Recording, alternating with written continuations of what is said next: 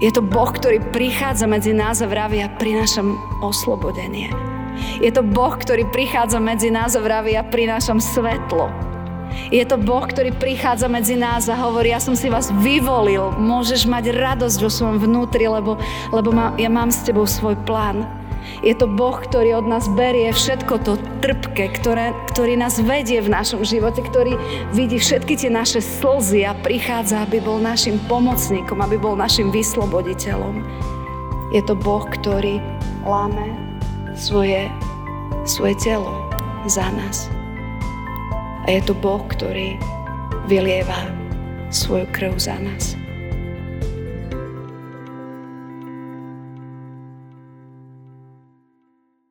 Sklonieme sa k modlitbe. Drahý náš Pane Ježiši, ďakujeme Ti z celého srdca za to, že aj v dnešný deň môžeme prichádzať do Tvojho chrámu. A že môžeme Teba prosiť, Pane, ukáž nám, ukáž nám, o čom je tá Veľká noc, nech ju spoznávame do, do rôznej šírky a výšky a hĺbky a dávaj nám svojho Ducha Svetého, ktorý nám to vie vysvetľovať, čo to znamená v našich vlastných životoch. Ktorý nám zjavuje veci, ktoré sami nevidíme a ktorý nás volá do veci, ktoré niekedy ešte nevidíme. A tak aj dnes prichádzame a prosíme, aby Ty si bol ten, ktorý je náš učiteľ a my, aby sme boli žiaci, ktorí ťa počúvajú a ktorí sa nechávajú Tebou viesť. Amen. Milí bratia a sestry, za základ dnešnej kázne nám poslúži text, ktorý máme napísaný v druhom liste Apoštola Pavla Timoteovi v druhej kapitole 19. verši takto. Pevný základ Boží predsa stojí a má túto pečať. Pán poznal svojich.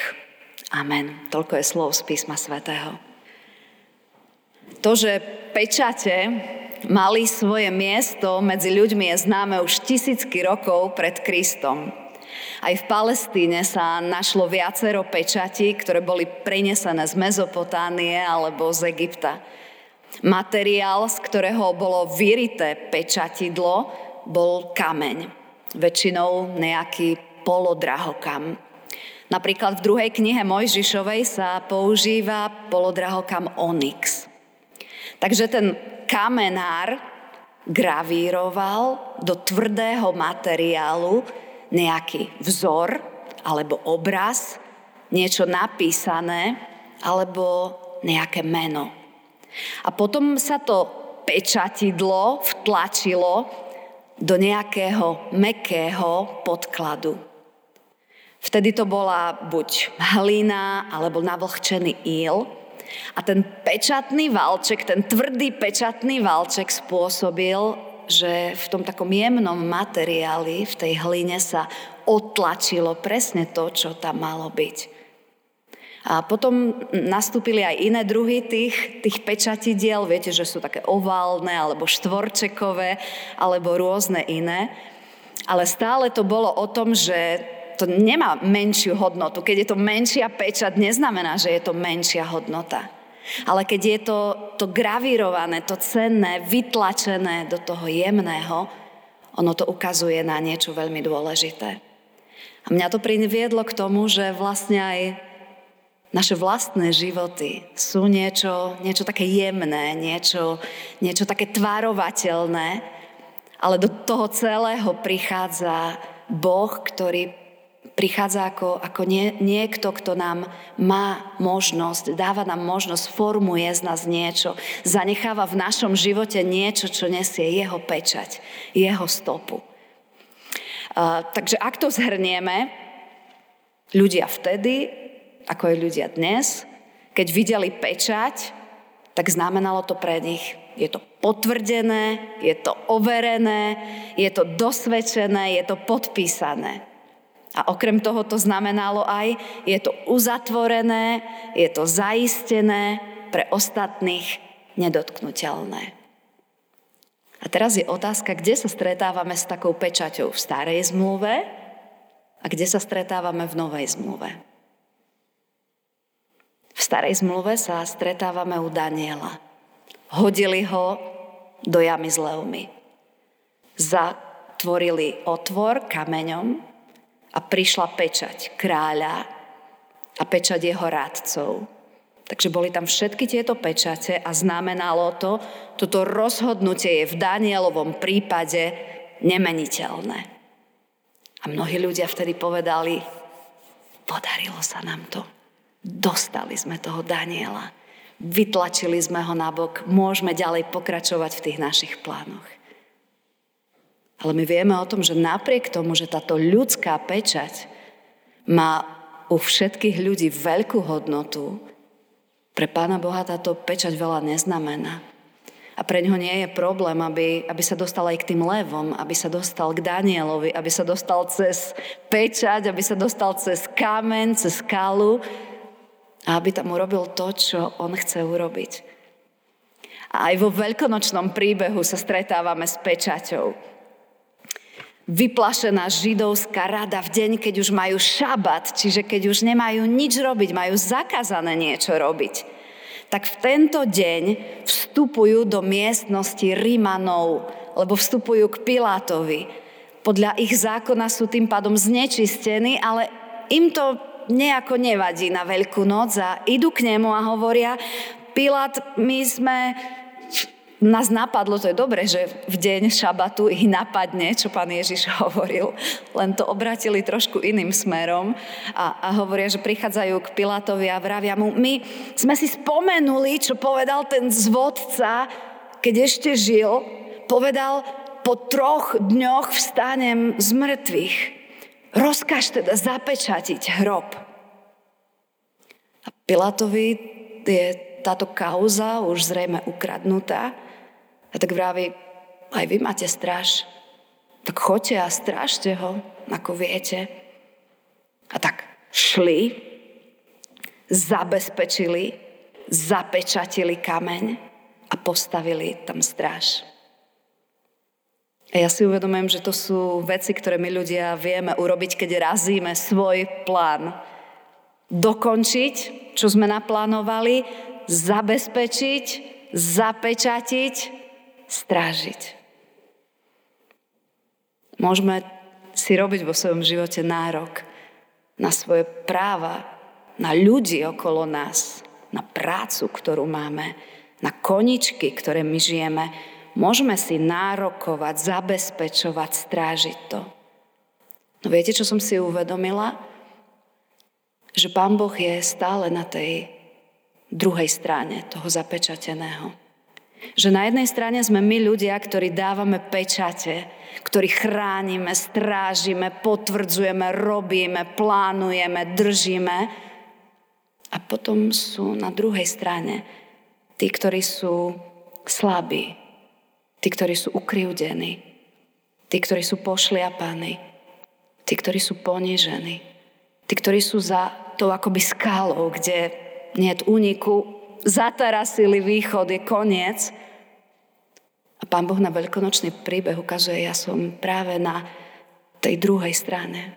Na tej druhej strane bol Boh. Boh bol v starej zmluve pri Danielovi. Na druhej strane, pri levoch. A nedovolil, aby tie hladné zvieratá sa čo len priblížili k Danielovi. On bol tam.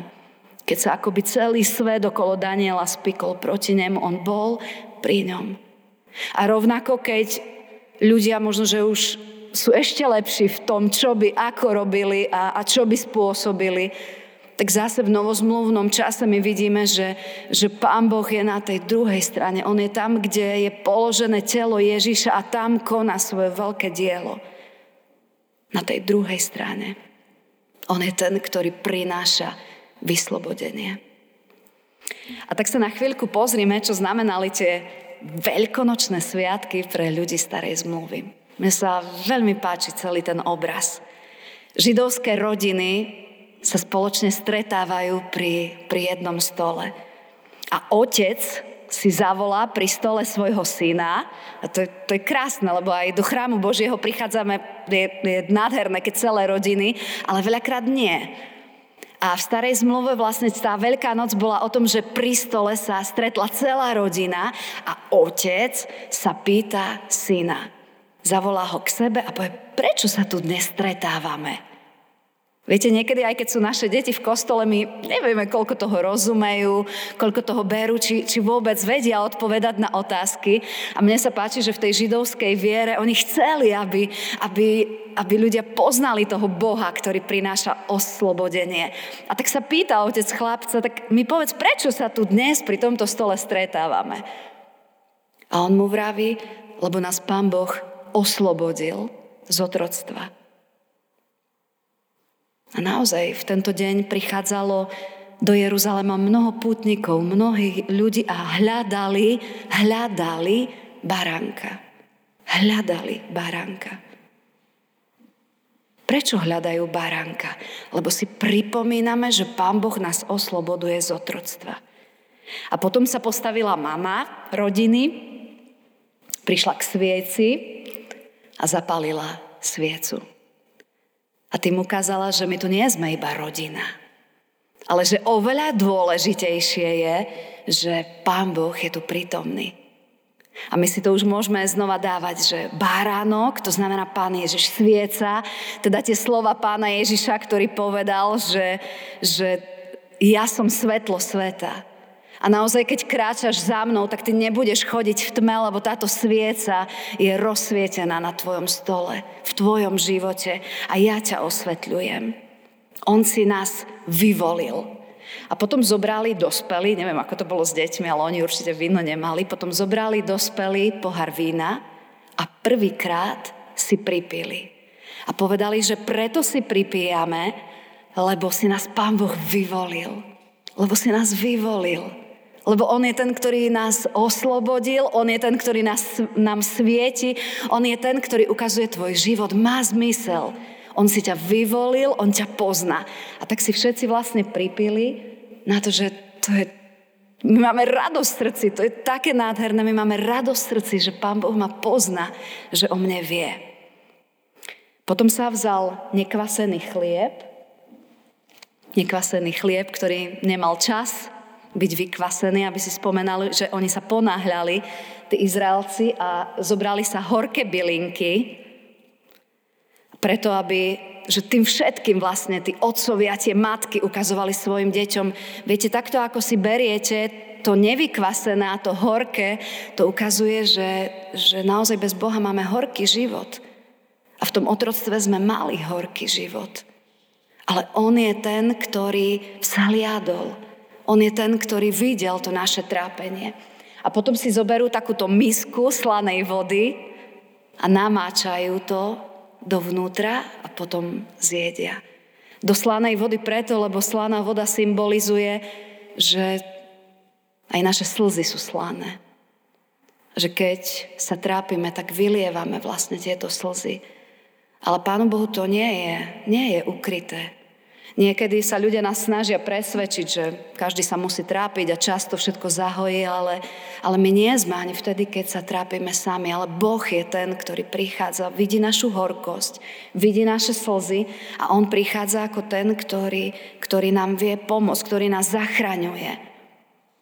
A potom mali v servítke takéto tri macesy, tri chleby. A pre nich to bol symbol, tých otcovia, tých praotcovia, Abraham, Izák a Jákob. A znovu tie deti poznávali, aha, to sú tí naši praotcovia, s ktorými pán Boh robil také dôležité veci, že, že on bol ten, ktorý vyslobodzoval. A potom prišla tá najlepšia časť pre deti, to mali najradšej, lebo otec vybral tú strednú časť macesu, rozlomil ju a tú druhú polovicu jednu dal naspäť a tú druhú polovicu odložil do nejakého plátna, poskladal ho, deti museli zavrieť svoje oči a on to niekde skryl v miestnosti.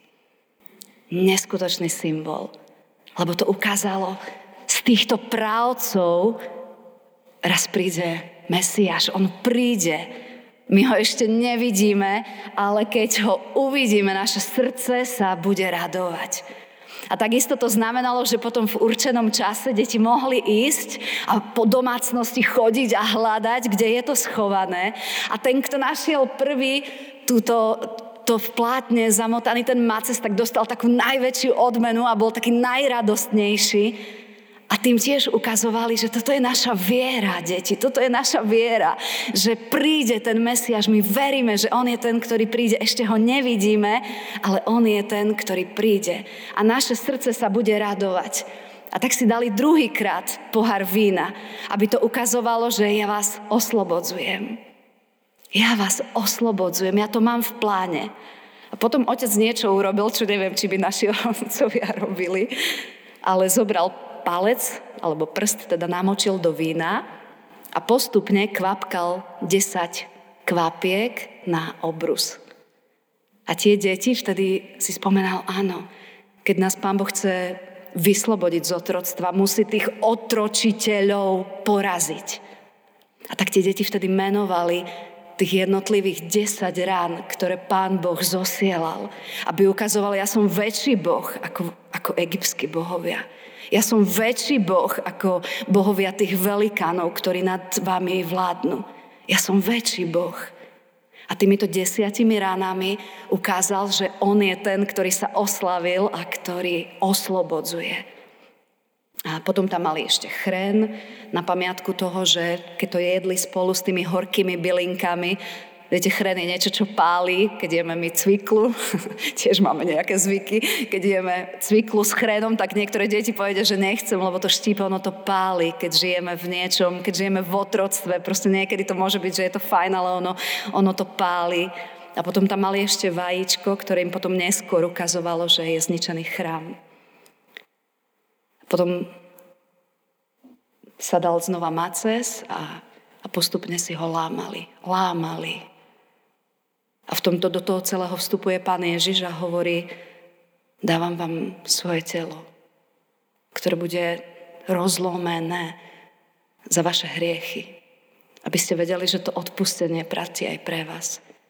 A oni si všetci odlomili a tým ukázali, ja mám účasť na tvojom utrpení. Pane, ja viem, že už to nie je na tom, čo robím na tejto strane, ale ja verím, že si Boh, ktorý prináša oslobodenie a je na druhej strane. Je tam, kde ja končím, je tam, kde som zavretý, tam, kde nemám nádej. Tam prinášaš ty niečo nové, dávam vám chlieb a máš na tom účasť, preto to lámeme a dávame si navzájom. A potom sa napili tretíkrát a pán Ježiš pritom povedal, že, že takto bude tiesť aj moja krv a pamätajte na to, že toto je nová zmluva, ktorú vám dávam Židia si pripíjali tretíkrát na vykúpenie. A pán Ježiš tretíkrát učeníkom vraví, toto vám dávam, aby ste vedeli, že sa to deje. Že sa to deje. A potom, keď sa rozprávali o tom, ako teda pán Boh ich doteraz vykupoval, čo zažívajú, ako sa majú, v rodinách rozprávali, čo ten rok zažívali a ako im pán Boh pomohol, ako ich vykúpil, tak potom prišiel na radu štvrtý pohár, posledný. A pán Ježiš vtedy hovorí, že teraz už nebudem piť z tejto vinnej révy, ale budem piť raz s vami spolu u Otca v nebesiach. Takže to, čo oni mali na Veľkú noc a čo mu verili, tak to Pán Ježiš všetko robí vlastne na Veľkú noc. A ukazuje nám, že aj tá, tá kresťanská Veľká noc sa napája na tie židovské korene, ktoré, ktoré platili roky, rokúce. Ja ho budem raz piť s vami u nebeského Otca. Verte tomu. A keď to celé vidím, tak vidím jeho pečať. Jeho pečať, ktorú on po celý čas nesie vo svojom živote. Je to Boh, ktorý prichádza medzi nás a vraví, ja prinášam oslobodenie. Je to Boh, ktorý prichádza medzi nás a vraví, ja prinášam svetlo. Je to Boh, ktorý prichádza medzi nás a hovorí, ja som si vás vyvolil, môžeš mať radosť vo svojom vnútri, lebo, lebo ma, ja mám s tebou svoj plán. Je to Boh, ktorý od nás berie všetko to trpke, ktoré, ktorý nás vedie v našom živote, ktorý vidí všetky tie naše slzy a prichádza, aby bol našim pomocníkom, aby bol našim vysloboditeľom. Je to Boh, ktorý láme svoje, svoje telo za nás. A je to Boh, ktorý vylieva svoju krv za nás. Ráno znova ľudia chceli vtlačiť pečať.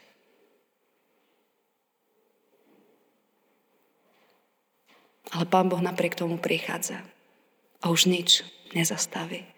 Už nič ten jeho plán s tebou v tvojom živote nezastaví. Ako uvidíte, ako uvidíte, ako nájdete, jeho srdce sa vám bude radovať. Čo našli ženy? Čo našli ženy vo veľkonočné ráno? Našli tam pekne zložené plátno. Oni vedeli, že predtým tam čosi bolo. Ale vo veľkonočné ráno našli pekne zložené plátno. A Mesiáš vstal z mŕtvych. A tak, milý brat sestra, ja nám všetkým želám, aby, aby tak ako Ježiš niesol tú pečať, aby si vedel a vedela, že aj do tvojho života, do nášho biedného života bola, v, bola vtlačená tá pevná pečať, o ktorom Božie slovo vraví, ten základ Boží predsa stojí. Napriek tomu, aký sme slabí, predsa stojí ten Boží základ pevne. A má túto pečať. Pán pozná svojich. On ťa pozná a má s tebou svoj plán. Tak nech sme ľudia, ktorí, ktorí sa tešíme z toho, že ho máme, že, že vstáva, že dáva nádej. Nech to mení naše vnútro a nech to nesieme všade okolo nás. Amen. Pane Ježiši, my ti z celého srdca ďakujeme. Že si Boh, ktorý nám ukazuje, že si Boh, ktorý, ktorý je na strane slabých, tých, ktorí chybujú, tých, ktorí nedokážu veci, ktorí nedokážu všetko správne, ktorí nehovoria všetko správne, ktorí neplánujú všetko správne. Že sme jednoducho ľudia, ktorí keby sme mali byť súdení podľa toho, aký sme, tak, tak neobstojíme ani pred ľuďmi, ani pred Tvojou tvárou. Ale my Ti ďakujeme, Pane, že keď ideme na svoje kolena, tak my spoznávame, že tam, kde sa akoby zatvorili všetky šance okolo nás, akoby sa ocitneme v tme, Ty si Boh, ktorý je na tejto strane. Ty si Boh na strane tých, ktorí ťa hľadajú, ktorí sa nespoliehajú na seba, ale spoliehajú sa na svojho Boha, ktorí sa nespoliehajú na to, čo sami dosiahnu, ale čo Ty si dosiahol pre nás, aby sme v tom kráčali. A tak Ti ďakujeme, Pane Ježiši, za to svedectvo žien, ktoré povedali, vošli do hrobu a našli len zloženú plachtu. A vlastne Mesiáš tam nebol, lebo on vstal z mŕtvych. A Ty sám, nebeský Otec, si vtlačil pečať svojmu synovi. Aj keď ľudia mu dali úplne iné pečate, ty sám si vtlačil pečať svojmu synovi. Že ja poznám svojho. Ja som mu dával pečať celý jeho život a, a dávam mu aj teraz na tretí deň svoju pečať. A tak nám pomáhaj, Pane, aby aj keď v našich životoch to niekedy vyzerá, akoby máme tu Tvoju pečať, alebo ju nemáme, sme na tom správnom mieste, tak Pane Ježiši, príď prosíme medzi nás a, a ukáž nám, že, že Ty si ten, ktorý žije. Ty si ten, ktorý kráča s nami, ktorý nás pozná a ktorý nás chce viesť. A tak aj v dnešné druhé veľkonočné ráno my sa chceme vložiť do Tvojich rúk a z celého srdca Ti ďakujem, že žiješ a že s Tebou môžeme rátať. Amen.